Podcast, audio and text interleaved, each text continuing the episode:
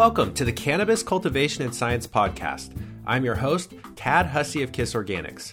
This is the podcast where we discuss the cutting edge of organic growing from a science based perspective and draw on top experts from around the industry to share their wisdom and knowledge.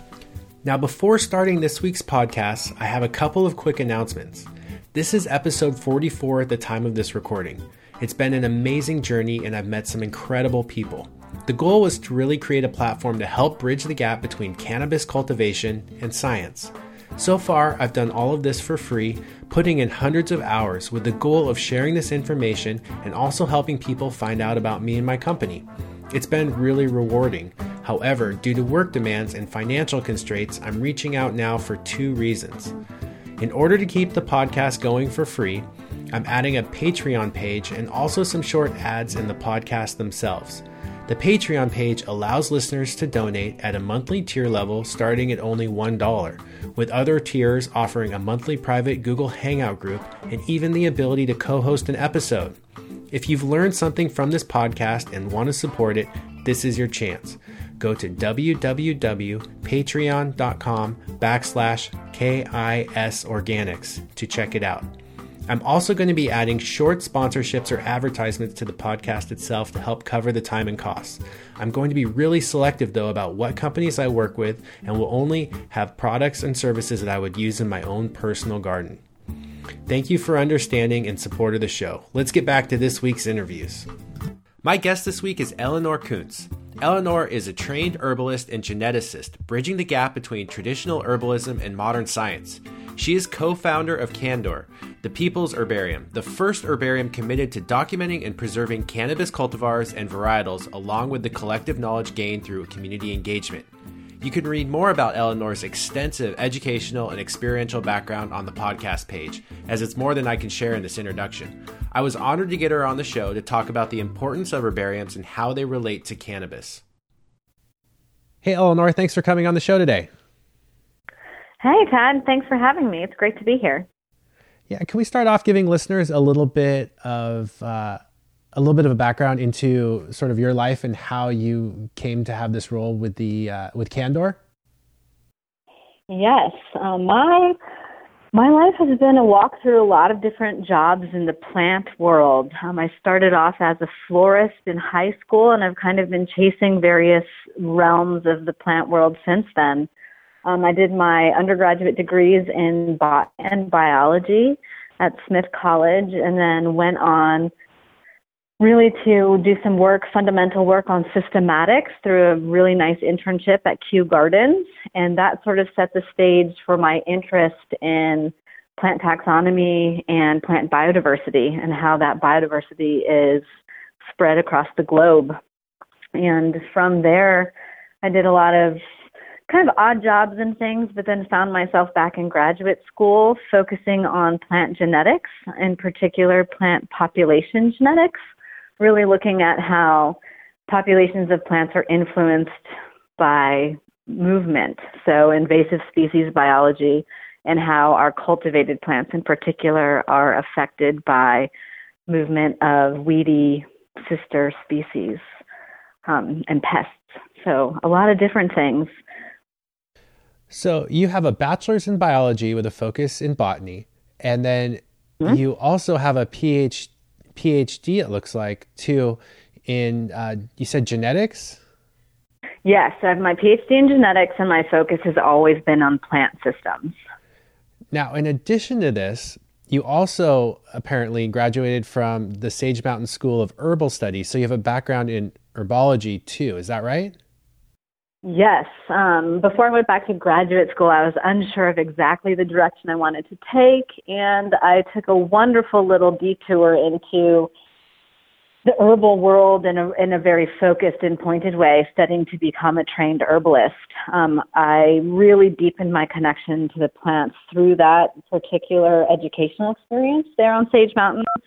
And just knowing myself and looking at myself, I realized that my love of the plant and the herbalism world really came from the perspective of the plant. Whereas I, I enjoyed the power the plants have to heal us. My particular interest wasn't in helping sick people, but was in helping those plants which help us become well. And so I really started to focus on the health of the, the ecosystems and the plants that we were sourcing for our herbal medicine. Wow. So you have this fascinating background and education level.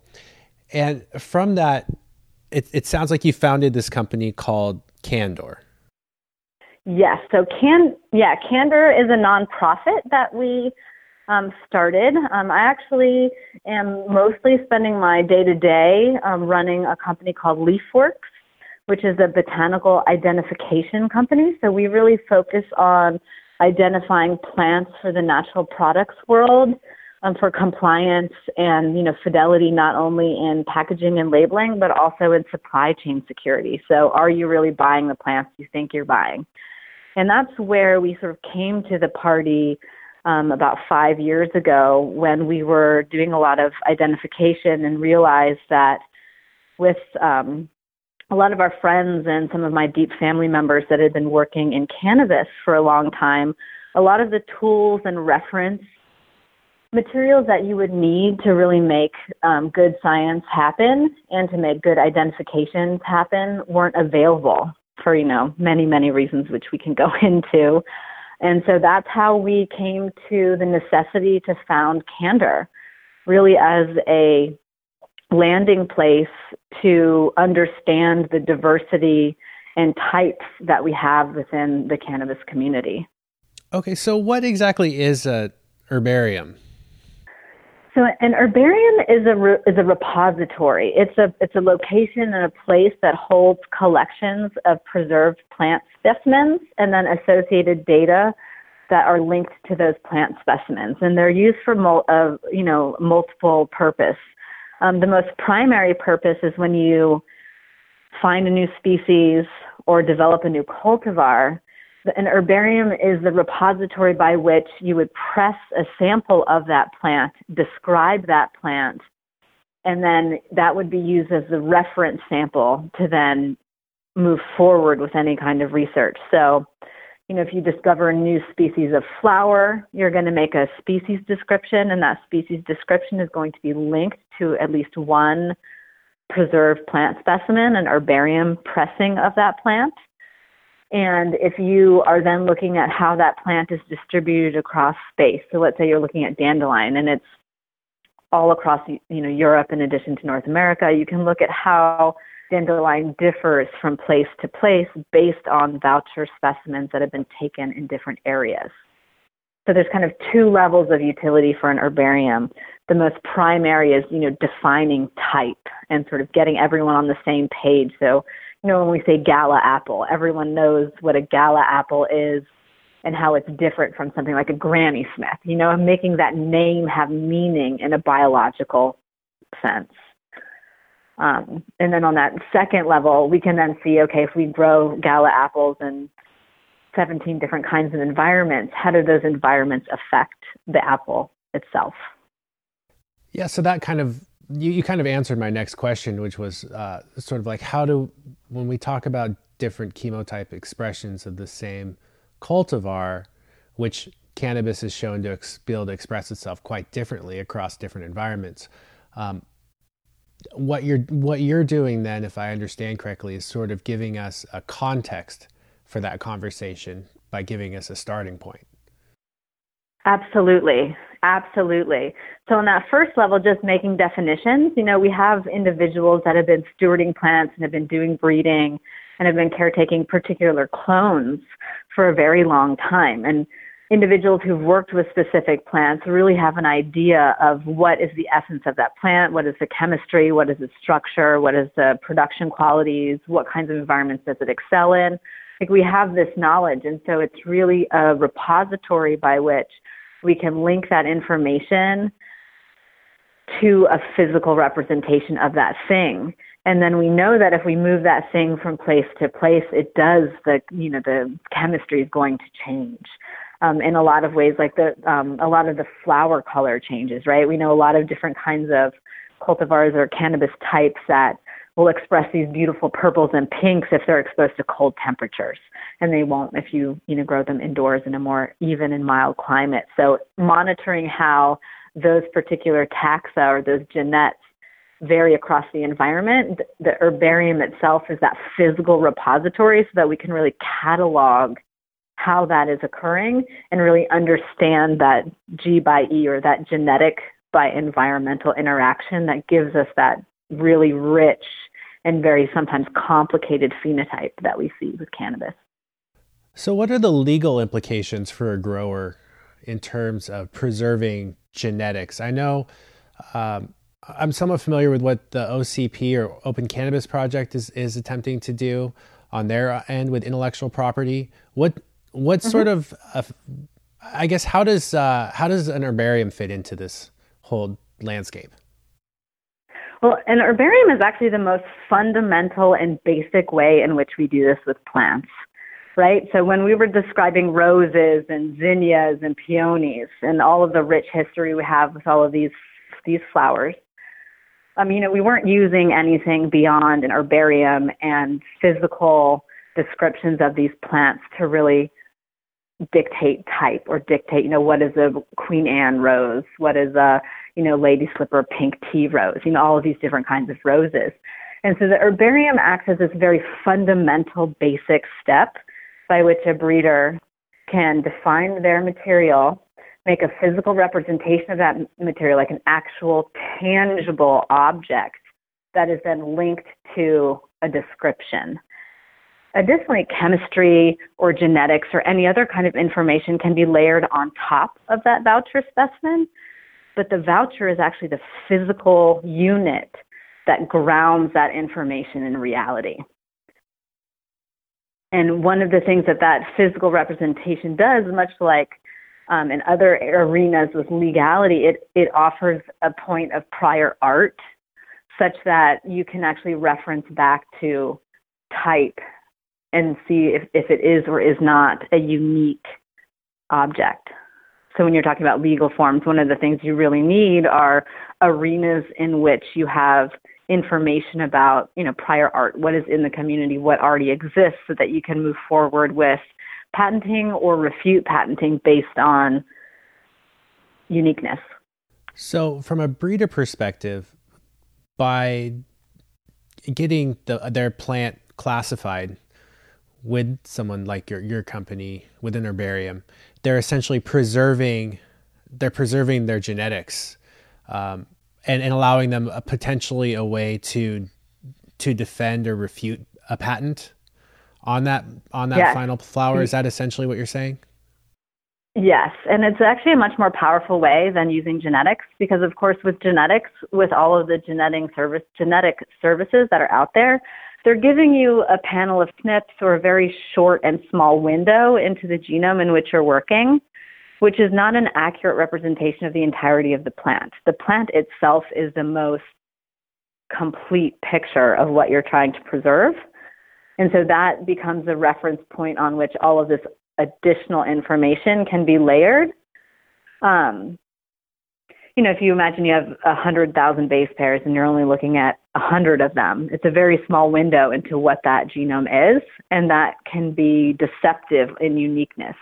And so the herbarium itself, you know, grounds that in reality within an object that is tangible and real. So really what an herbarium does is it it gives you sort of a historical context. Like I'm I'm thinking of Linnaeus when you say herbarium, sort of this taxonomy process of identifying, really dating back historically quite far, and uh, that would be sort of the foundation then for which intellectual, intellectual property or genetics could then come into play around a particular cultivar. Exactly. Yeah, that's exactly the case. And I think it's an interesting thing when we talk about cultivar because in plants it's it's it's a very difficult concept to even wrap my own head around, but genetics does not define cultivar. It never has, and it's actually a very inappropriate way to define cultivar because we have many cultivars that have disparate genetic backgrounds that are the, are considered the same cultivar. And so banana is a really good example of this, where the ladyfinger banana that we grow, you know, in many different locations across the globe and is what services our banana intake. Like the bananas we buy at the grocery store, these is this cultivar banana, you know, in in the majority. And that particular banana is a cross between two different kinds of banana. And there's a lot of genetic diversity in mom and dad. And it doesn't matter, you know, which individual from those populations you're using, it's the cross itself that makes banana. And so the genetics behind that cross are exceptionally variable. So you have the situation where different genetic backgrounds produce the same cultivar.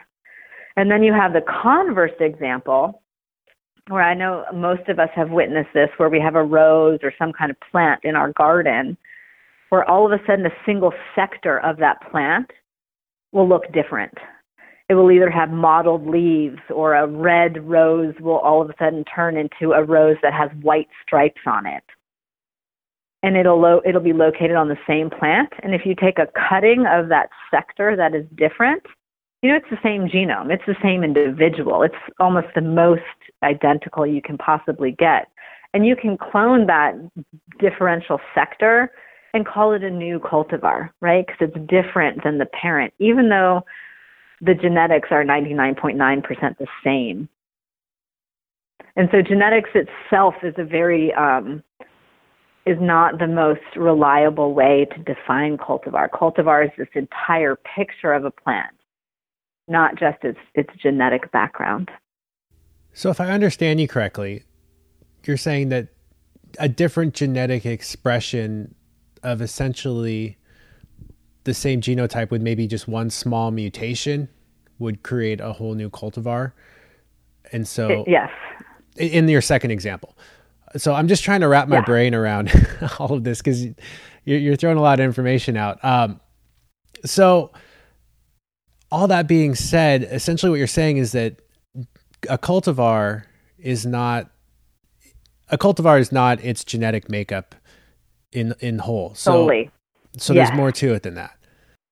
Mm-hmm. There's much more to it than that, and the cultivars is, is driven by human selection and human definition, which is why the mission of the herbarium is so much found in the mission of candor. Is really founded in taking the knowledge from the community to define the cultivars that they've been stewarding because they know those plants better than anybody else.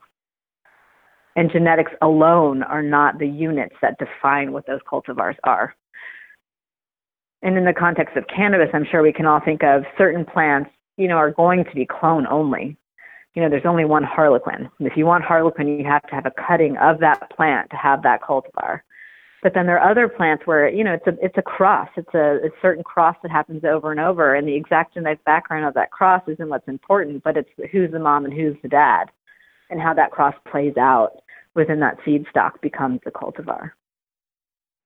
So it's tricky. Yeah, well, cannabis is this it's this beautiful mess of diversity in genetics right now. I feel like, and we don't have any idea really what what we have as an industry, and I think we I think we're in desperate need of some classifications in a lot of ways because even even the known genetics that are out there, uh, you know, people are constantly breeding. They're we're getting new expressions of those genetics. Uh, we're losing genetics all the time. Um, so something like this would just would be a way to to take sort of a, a snapshot of one particular. Are, are you calling them cultivars? Then is that the best nomenclature when talking about this? Yeah, I'm a plant biologist, so I default to that because for me, um, that is what you call a plant type. so I, I call them cultivars. I know that the the community itself really likes the word strain. For me, that's a microbiological organism, so I, I have a hard time calling a plant that. Um, but I think we're all talking about the same thing: those units that hold together as um, you know, an essence of a thing. You know, when we say chemdog, we know what we're talking about. When we say harlequin, we know what we're talking about. And, you know, and the diversity that is surrounded in that name, I think really is the community's job to come to that assessment. Okay, so can you explain to me how Candor might help the cannabis community sort of document this biodiversity that they're holding on to?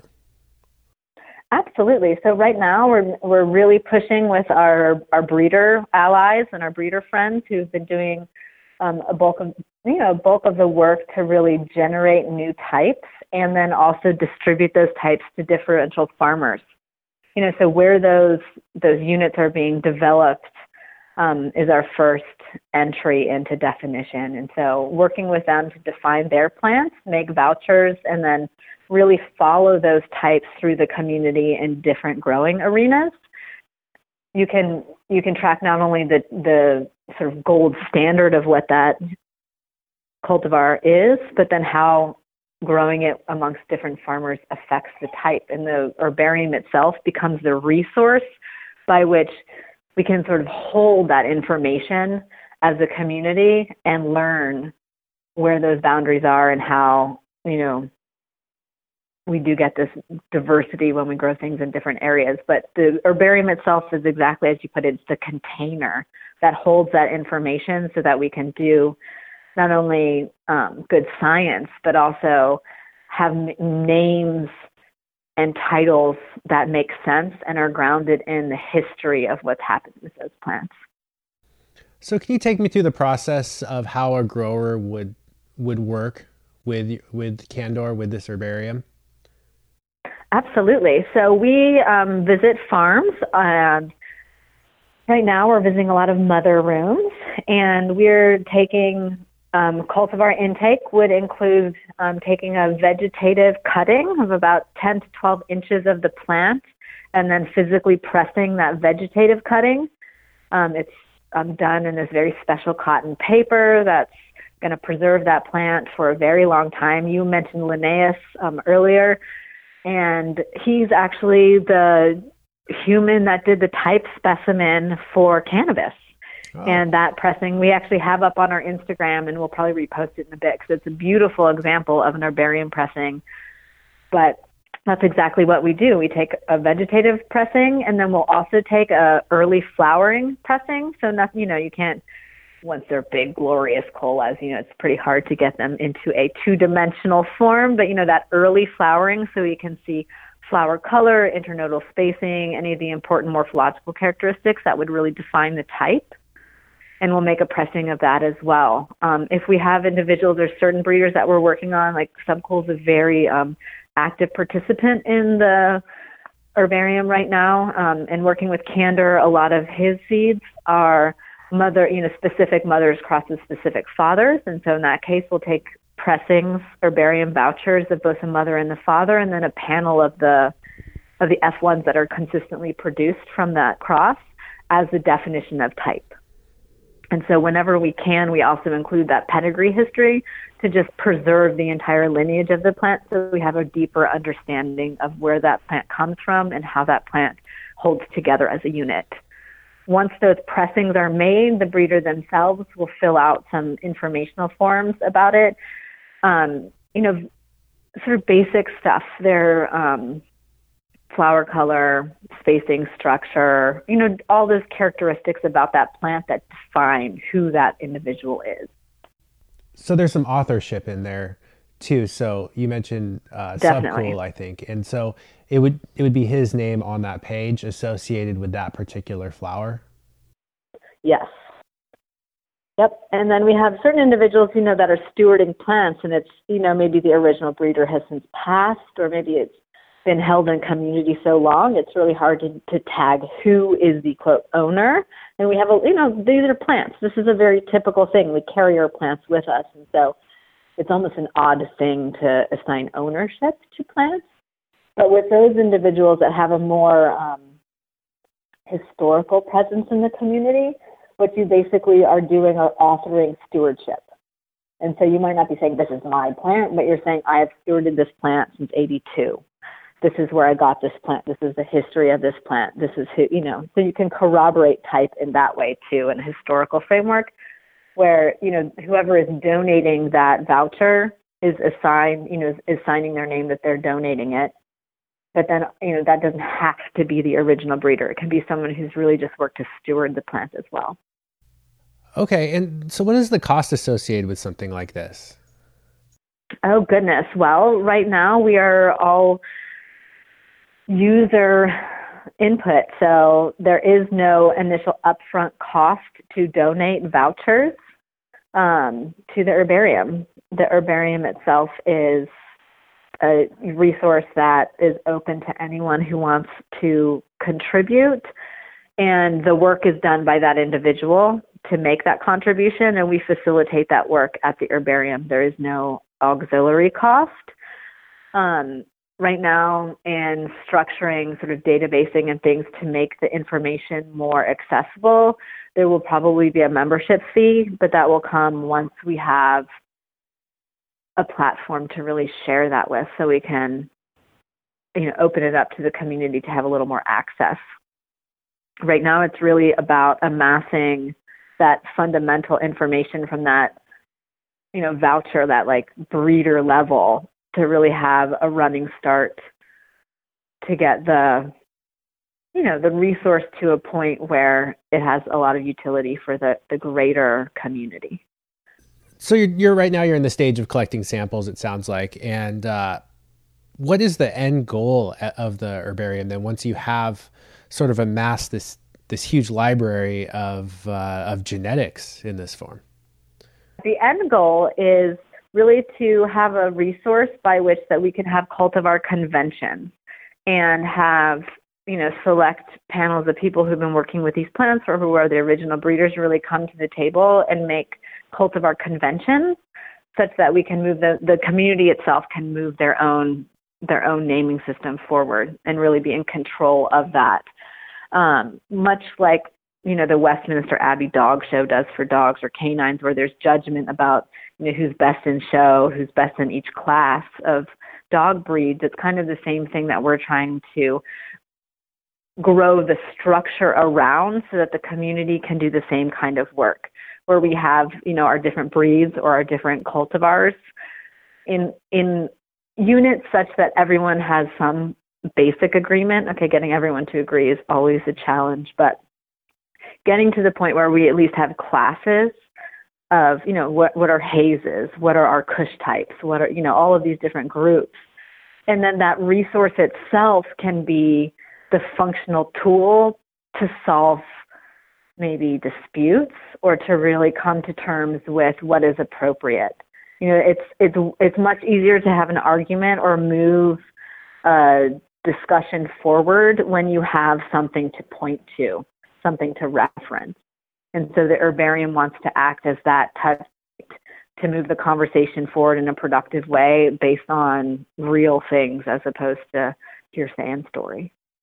So you mentioned hazes. So let's let's use that as an example. So in theory, if you had say 500 or 1000 samples of various hazes, you could then take an unknown cultivar or unknown sample and compare it to that and say, oh, this is this is of haze ancestry, most likely based on these morphological characteristics like internode spacing or leaf shape or growth habit or, or that sort of thing? Absolutely. That's exactly what you do.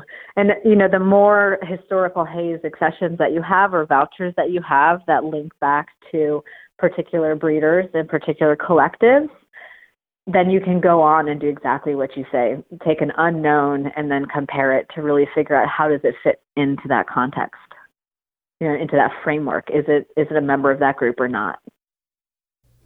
Yeah, so I see I see this as being really fascinating, and I think it's something I w- that would be wonderful to look at in a museum, especially um, getting to see all of these different samples throughout various generations and uh, just the, how many different ways this plant has been bred and expressed. I still don't feel like I have a complete grasp though of how this how this relates to breeders in relation to intellectual property because I know that's a huge concern right now um, in terms of preserving genetics, either from the perspective of profiting off those genetics or from the perspective of sharing those genetics, like what the OCP is attempting to do. How how does that relate? Because it, it's still a little confusing to me.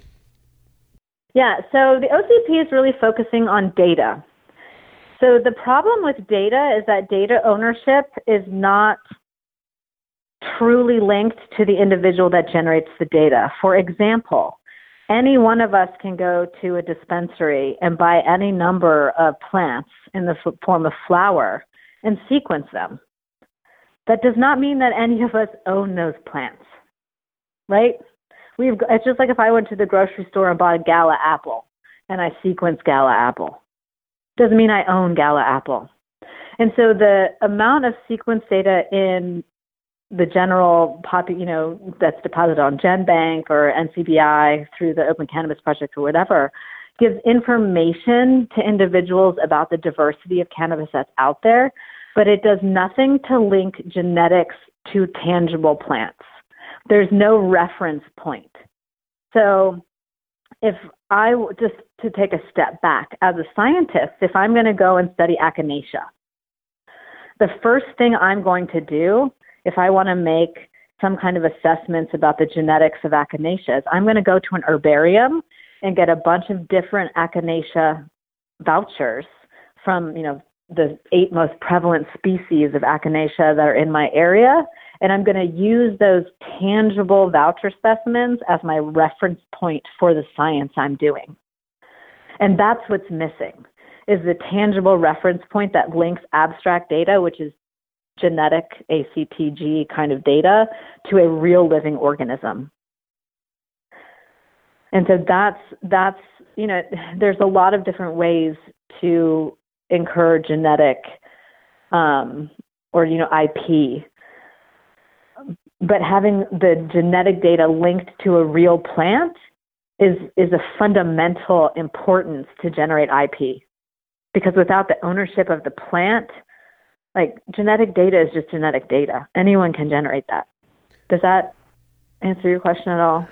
I think so. I'm still trying to wrap my brain around it, so it's a little confusing in my head no matter what. But essentially, if I understand you correctly, um, what you're saying is there needs to be a link between what we're getting as from a lab analysis and then the actual physical plant itself. So what I'm trying to figure out is if I'm if I'm a breeder and I want to preserve these genetics uh, from let's say let's say purely a financial perspective. Let's say I want to profit off of these genetics because I've created a plant that has these characteristics or this particular uh, genotype.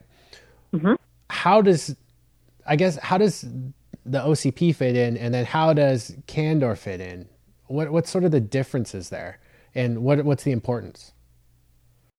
Well, Canndor is going to be the location where you would physically define that plant, and then make your your physical pressings of that plant to define type. And then from that point on, any any definition that you know, and, and the individual breeder who's making that accession is going to keep copies of those vouchers as well, right? So if I make it, let's say you have made um, you know, purple cherry drop number two. That's your new plant. You're gonna you're gonna make a voucher. I'm gonna keep one as the herbarium. It's gonna be held in posterity as a reference point, and then you're also gonna keep that voucher for yourself. And then as these vouchers build up, it becomes a resource to the patent office. So when they are looking for definitions of type to see is this a unique and plant, I am not a lawyer, and so the intricacies of plant patenting is exceptionally difficult, and it is very difficult to patent a plant. Um, normally, to patent a plant, you have to genetically modify it. Um, if you want to get a varietal patent, so that's the difference between a cultivar and a variety. A variety is just a flavor of cultivar that has a legal framework around it, like Gala or um, Arctic apple um, would be a genetically modified variety. And so it's it's actually very difficult to patent a plant itself, but if you wanted to define that cultivar, the physical representation is your first step. And then if you're going to do any kind of genetic or chemistry, you would layer that on top of that physical voucher as de- you know definitive of that voucher right? Because you can have two very different plants that if you're just uh, if you're just looking at chemistry can come up the same.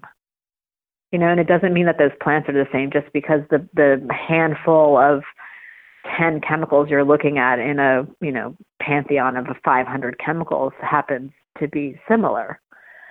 So the OCP is really, from my understanding, really amassing data such that there's more information in the academic community to really get at diversity and um, you know those types of questions. Well, I'll, I'll, have to get Beth on the show here to sort of explain a little more about the OCP. So I won't I won't expect you to explain about another program, uh, but I, I do think that's really interesting. So you've mentioned uh, apples. You know, I would just I would say let's stick with that example, maybe with a Honeycrisp apple, for example. So, if I created Honeycrisp, you know, I would then go to an apple herbarium and give them get a pressing or a voucher of that Honeycrisp apple, and then from there, would I also go and get the genetics done on an apple? And at that point, would I own that particular IP, or how, how does that work? I guess it's not really IP at that point. Yeah, so what you would do is you would really so yeah, so the Peony Society has a really good form. You can Google Peony Society and they have new varietal submission or new cultivar submission. And basically what you do is you would describe that apple.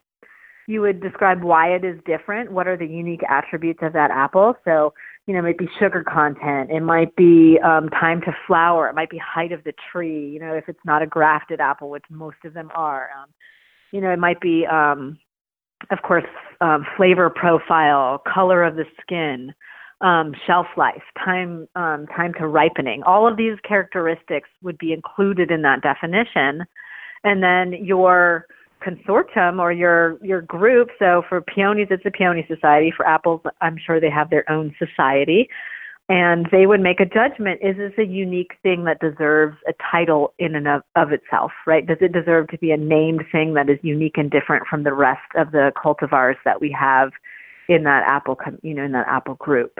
And if it's deemed to be unique then it would have its own name assigned to it and those definitions would then be attached to that name. Um, there is no need to do genetics. Genetics has never in the history of cultivars been a, defin- a defining like the way you define something. I mean, genetics is really modern, and cultivars, and the concept of cultivars is really old. So it's kind of a we're in an interesting place in time where we are using modern technologies for things. Um, it's kind of overkill in a lot of ways. Um, and not to say I'm an, I mean I'm a geneticist. It's not to poo-poo genetics. Genetics are amazing and powerful, and we can learn all kinds of things from genetics but they aren't the primary tool to do this work. And they never have been. So, from an ownership or property perspective, there, an herbarium makes a lot more sense. So I say, yeah, it makes a lot more sense, especially as a first pass, because it's um, very, very basic and it is very uh, attainable for anyone. There's no big cost. There's no special equipment. There's no relying on anyone else's analysis or data panel, you know, marker set. Um, it is very, very straightforward. This is my plant. I'm going to vouch for it. And then any of those other technologies that you may feel are beneficial to additionally describe your material, just add, you know, it's just like icing on that cake. Just adds to your definition. That makes more sense. So you're the foundation, and then having other things like the ge- genetic makeup and the genotype of that plant, and even its maybe even its chemotype expression would be more assertions to support your ownership of this unique cultivar. Exactly. Exactly. And with genetics, I mean, most of the time, like to get ownership of plant material, you actually have to physically change the genetics of the plant. And most of our breeders aren't doing that. We're not using modern genetic techniques to in in in most of our classic community breeding to do that. And so I think that there's also like a little bit of um false hope that genetics gives to people of surrounding ownership that isn't completely based in reality. Okay, so just thinking this through, what's to prevent someone from bringing a cultivar to you that maybe they did not breed themselves. Maybe it originally was a haze or a blueberry or or something like that, and then claiming authorship of it because they were the first ones to get it into whatever accepted herbarium becomes, you know, conventional standard for the industry. Yeah, well, that's a really good question. That question kind of persists over any of these um, ownership modalities? Are, is it the first to file? Is it the first to sequence? I mean, all of these issues are very much the same. The beauty of the herbarium is because it is a community run resource, those accessions, those inputs are vetted against the panel and the entire group of inputs, right? So if we like haze, for example, or chemdog maybe is a better example. You know, if you have someone who's submitting something and they're calling it, you know, a, by a certain name, and we are comparing it to another thing with the same name, you then look to history and the community knowledge of that plant to make the decision about which type is actually accurate.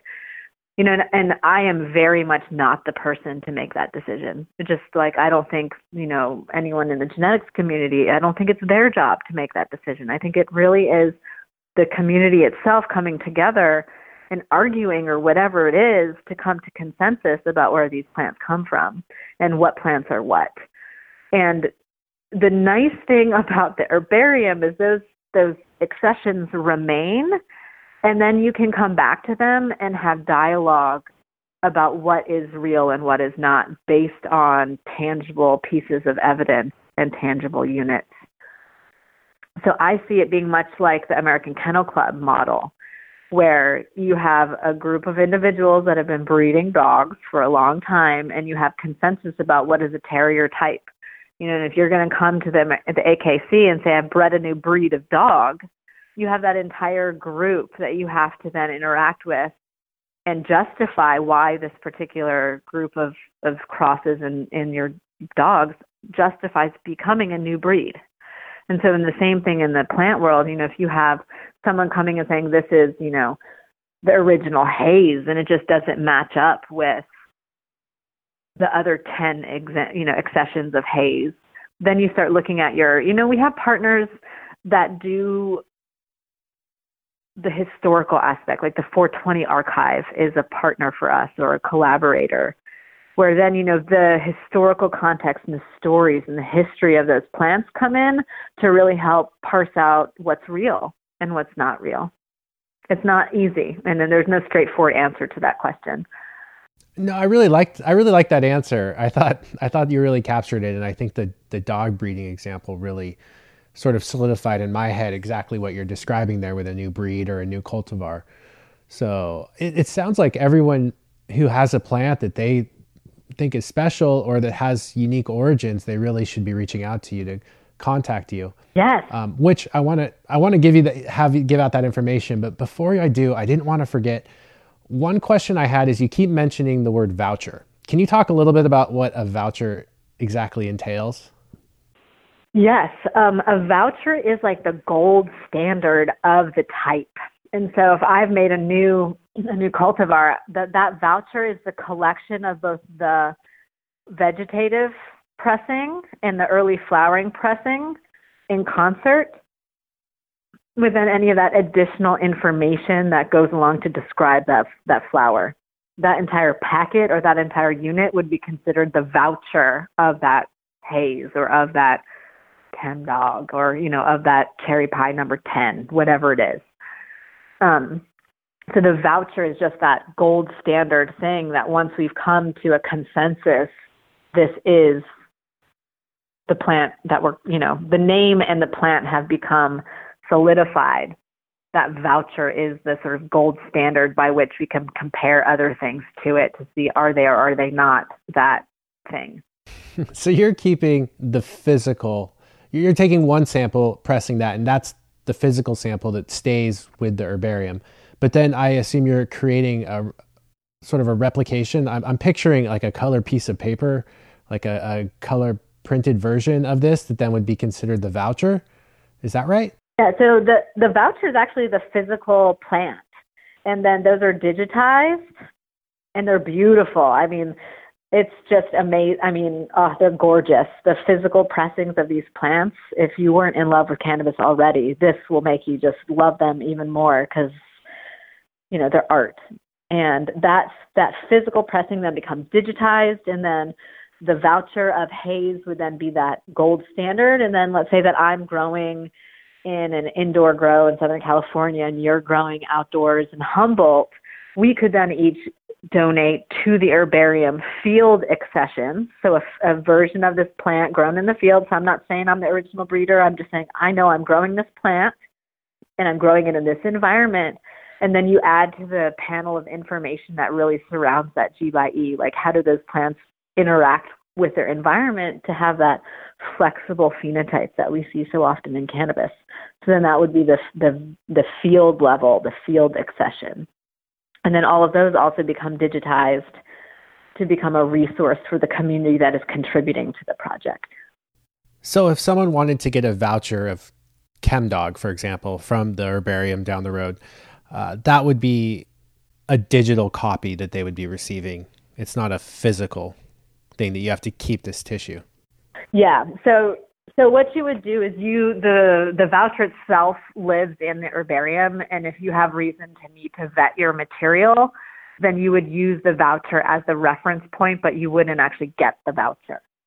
You know, you'd be using it as your reference point, much like you would for you know science. Unlike if I'm going to the Smithsonian looking for those echinacea vouchers because I want to do a project looking at you know spatial differentiation and you know echinacea across you know the prairie. Um, I'm not. They're not going to physically give me those samples. They may give me what I need, um, whether it's a reference point to go back to, or if I'm doing chemistry, they can give me some chemistry profiling, or if it's genetics, they can give me some genetic profiling, so that I can make sure that I'm looking at what I think I'm looking at based on that voucher that they're holding. So the voucher itself lives in the herbarium and is digitized. So all of this data, once you have collected a sufficient amount, is this something that's going to be published online or is going to be publicly available down the road? And no, it will not be publicly available at the moment. It is 100% for the community itself. So if you are a contributing member of the herbarium, you have access to the resources of the herbarium. And that's really important. It's it's not for us to, you know, sell to any other outside group. That's not the point. The point here is to really make definitions for and about and by the community such that they can own their material and they can leverage the information that they're collectively gathering through the repository of the herbarium itself. Okay, so if I donate material, would I have access then specifically to just my material or would I have access to other material in the herbarium that relates to my donation? Yeah, so you if you um, are giving a voucher of a particular type, then you have access to the voucher set, like all of the vouchers that are in the herbarium. If you are give if you're a farmer in Mendo and you're growing um, in that area and you are contributing field accessions, like these are the plants I'm growing and I'm going to give you these accessions in my fields, then you have access to the Mendocino herbarium to really understand how those plants are expressing themselves within your area so that you can utilize the resource that you are contributing to. Okay, so this really is a community resource in a sense, even though it's not a public resource. I just I want to clarify that because yeah. Um, if people are giving you essentially this, you know, these genetics or this this data, um, just finding out sort of what the long term goals for that data is and the mission of your, you know, of your nonprofit, I think is really important. Yeah, the mission is really to help the community define their own cultivars so that they have the power to not only maintain access to those cultivars, but, you know, own those plants and the, the names and the history of those plants. Any other, you know, all of our partnerships that would surround, um, you know, chemistry partnerships or genetic partnerships would really be only done in alignment of defining cultivar types so that those individuals donating those types have ownership of those types.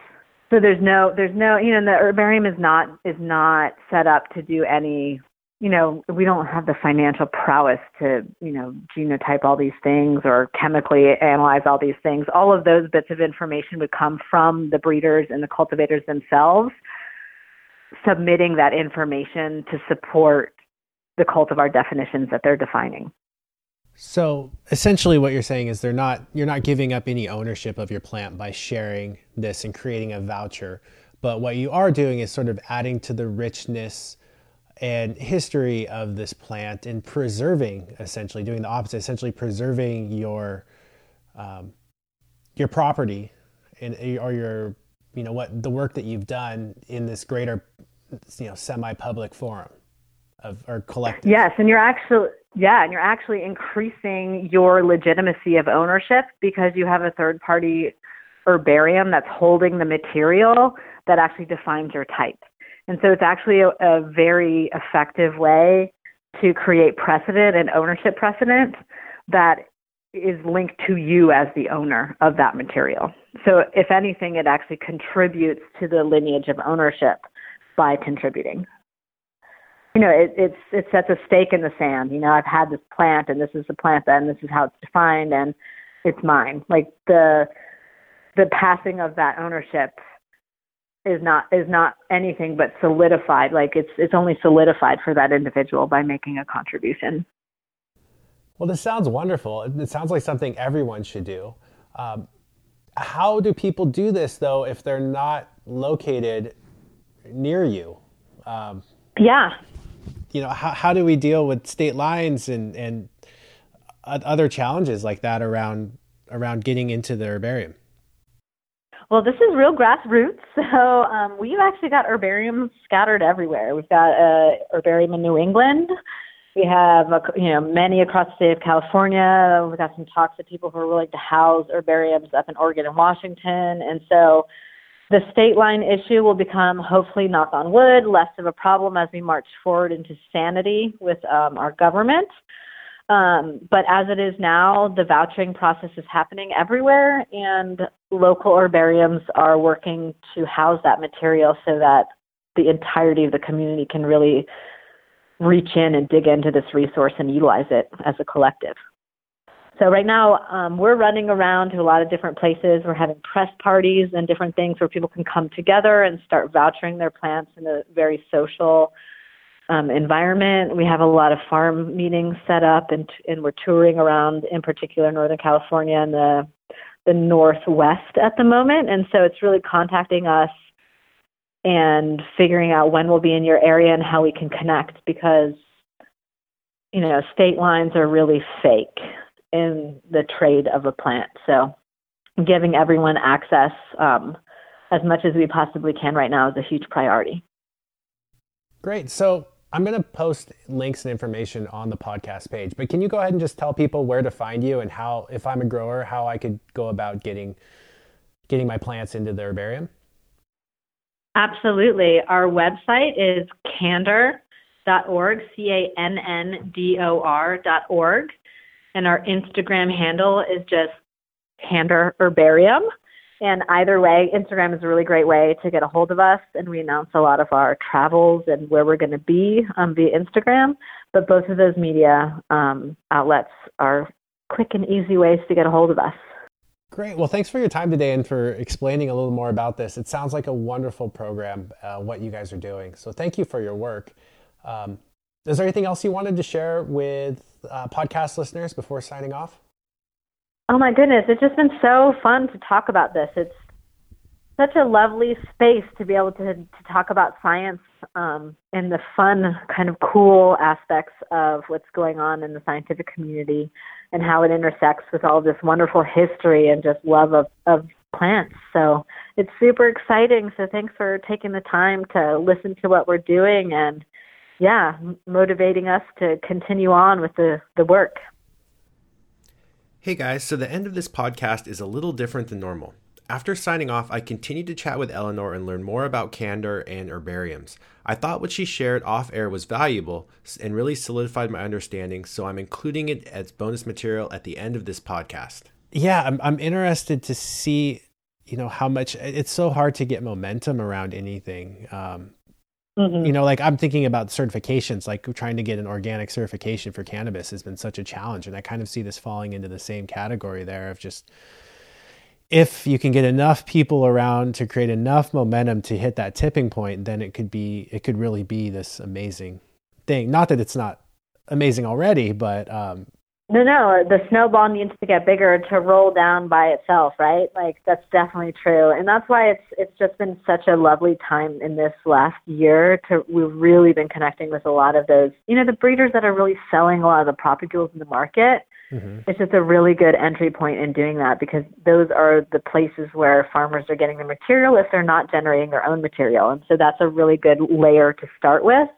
And then from that, you get a lot of the more hometown, home, home cultivated material starting to come and people starting to get interested in realizing, oh, what I have is unique and different. And, you know, we had this renaissance in the, you know, Victorian era with breeding of roses.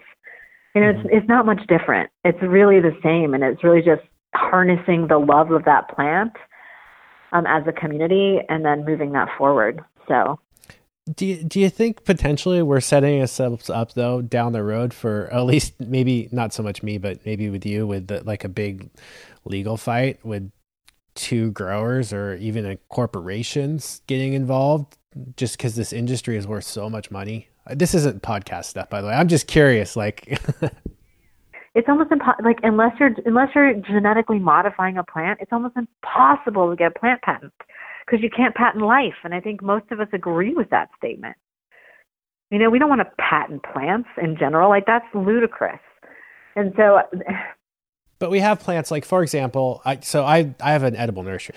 We had a plant that came on the market a few years ago called raspberry shortcake, and Monrovia was the one selling it. It was part of this BrazelBerry series, and it's this thornless uh, container raspberry that's self fertile. It was an awesome plant, and yeah. you're not allowed to propagate that plant legally. I mean, in theory, I could, but legally, you're not allowed to do that. They own the rights to that plant. How does that happen? Or like, because that's a varietal patent. So they have a varietal patent on that plant, and that's because the thornless trait. So this is a great example of that. It's the same plant as the next door neighbor. It just got a mutation in it, so it no longer produces thorns. But everywhere else in the genome, it's probably exactly the same as the mother plant. And so because of that, because it's unique and different enough, you can get a varietal patent. But a varietal patent is a lot like a um, what is it, uh, like a pharmaceutical patent. They're only for a certain amount of time, and it doesn't say that I can't grow that plant. It just says I can't sell propagules. Okay. So I could, in theory, propagate it. I just can't make money off of that. Exactly. And that's because it's it's it has a varietal patent associated with it, and so that's a lot like all of the um, you know, like there's a really great example of like blushing beauty um, potentia in Swedish. What is it in English? Those like big um, hydrangeas. So blushing beauty hydrangea. It doesn't matter how much acid you put on the soil. You know hydrangeas turn blue if they're in acidic soil. This one, there's something wrong with the gene that makes it blue. So it doesn't matter how acidic your soil, your soil is, that hydrangea will always be pink. And so they have a varietal patent, and it's called Blushing Beauty, and like Lowe's has an exclusive right to sell the plant. Okay and you know that is I think they're 15 year patents, don't like 15 year protections, and they're not patents in like on the plant. It's a varietal patent. It's the name associated with the type, associated with the ability to sell the propagule. Huh. So, how do we end up with seed stock then? I I get what you're saying, but I'm wondering too. Like you know, every year I go out and buy Sakura red tomatoes or um, you know whatever variety of tomato seed that is. Someone's making a royalty on that who created that original. Yeah because they have a ver- it's a varietal patent. And i think it's like kind of a semantic thing but it's not because a patent on a like you can get a patent on a plant such that no one can do anything with that plant if it's a gmo plant. But if it's a variety like either naturally occurring or based on selection that patent that like burpee and all of the seeds in like silver queen corn and all of this stuff. The reason why they have varietal patents, well, they have varietal patents, and so you can only buy the seeds from them, but those only are a certain breadth of time for which those varietal patents are valid. And then after that, they're kind of like in the in the genetic germplasm of the community, and you can't have ownership anymore. And it also doesn't mean that I can't breed with that thing and change it and make it different. It just means I can't sell that particular tomato. Oh, but if I took it and bred it with another tomato, they the original person wouldn't have ownership over it. It would be different, right? Oh. I just wonder because, like, when I was at the Emerald Cup this year, there was a huge line for one particular breeder seeds, and he was making a killing on selling the seeds But then I was, it got me wondering, like, if he has a plant that's considered so valuable to this community um, that they're willing to wait in line for five hours just for the seeds because it's the latest and the greatest. Um, what other value does that plant have, and what is he giving up by, you know, selling his seeds or essentially sharing these genetics? And that's kind of what got me thinking about all this. Yeah, and I mean, and then there's the Coke model, right, where you don't ever give up that recipe, where you never give that clone out. You grow it in house, and you only sell the products because you don't ever, and you held it as a trade secret. That's actually the way to hold IP more tightly than any other way. Mm-hmm.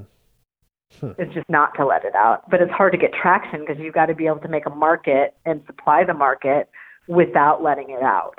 Yeah, yeah, and plants are just weird. And like plant IP, like my God, please have a plant patent attorney on your podcast. I mean, that's the person to really ask because it is not easy or straightforward. And there are different rules whether you are genetically modifying a plant as to what you can do as compared to if you're just doing like normal selections from populations of naturally occurring plants. So, do you think that basically what's going to happen is all these legal nuances won't come out until it actually becomes a case, like a, an actual case, and then we're going to mm-hmm. see what what the law really is around this stuff. I think I think that is definitely going to happen, and I think that having resources like the Open Cannabis Project, with just like data dumping, and the herbarium, where you have physical repositories of plants that are defined, well, then all of a sudden their importance is going to really come up when the PTO has to say, "Oh, we didn't look at all of the all of the prior art that's out there, nor do we understand it. That's one thing that I get told repeatedly with patent lawyers who are, you know, in conversation with us about how can we utilize the herbarium in our patent searches. Mm-hmm. Is they don't even know where the resources are to know how to analyze the patent. Right? Like that's a bad situation to be in when the patent examiners don't even know where to look to know how to approach the patent. Just because nothing exists currently on it? Yep. It's a whole because it's a whole new market. Yeah. They won't just use the framework from other agricultural crops or industries. Well, the problem is the frameworks for other industries say, look at the herbarium, look at the society that is in charge of definitions, and we don't have that. Oh, and so you're trying to create that. Yeah. Got it that makes more sense to me. Sorry. Yeah, and the community itself should be in charge, right? It shouldn't be all these genetic companies that are saying, "Oh, we're defining groups." It's like, yeah, but you're defining. This is how I look at it. They're defining groups based on going to the dog pound and sequencing every dog in the pound. And it's like, well, that's making an assumption that all the dogs in the pound are purebred, and you're making types based on those, and that's not true. 99% of those dogs are mutts and so you're kind of confounding the issue by doing that, and you're actually making a lot of false data, which is not helpful to anyone. So, with enough samples and enough vouchers, we'll have the the community will have a concept for what the actual genetic lines look like and what what you're like essentially what a purebred plant or or dog would look like in your example. Absolutely. And then if we have arguments about it, you have reference material to go back to to actually answer questions based on data as opposed to hand waving and, you know, non data. okay. That makes so much you know, more sense. If you have a me. question about haze, all of a sudden you can say, okay, these are a thousand haze examples that we have. Out of these thousand, these hundred come from vetted sources or these hundred are corroborated based on more than one one line of evidence. And then you can, you know, you can tier data. You can structure questions to answer them correctly. But you can't do that without a resource. You can't you can't do good science without tools. And this is just another tool to do that.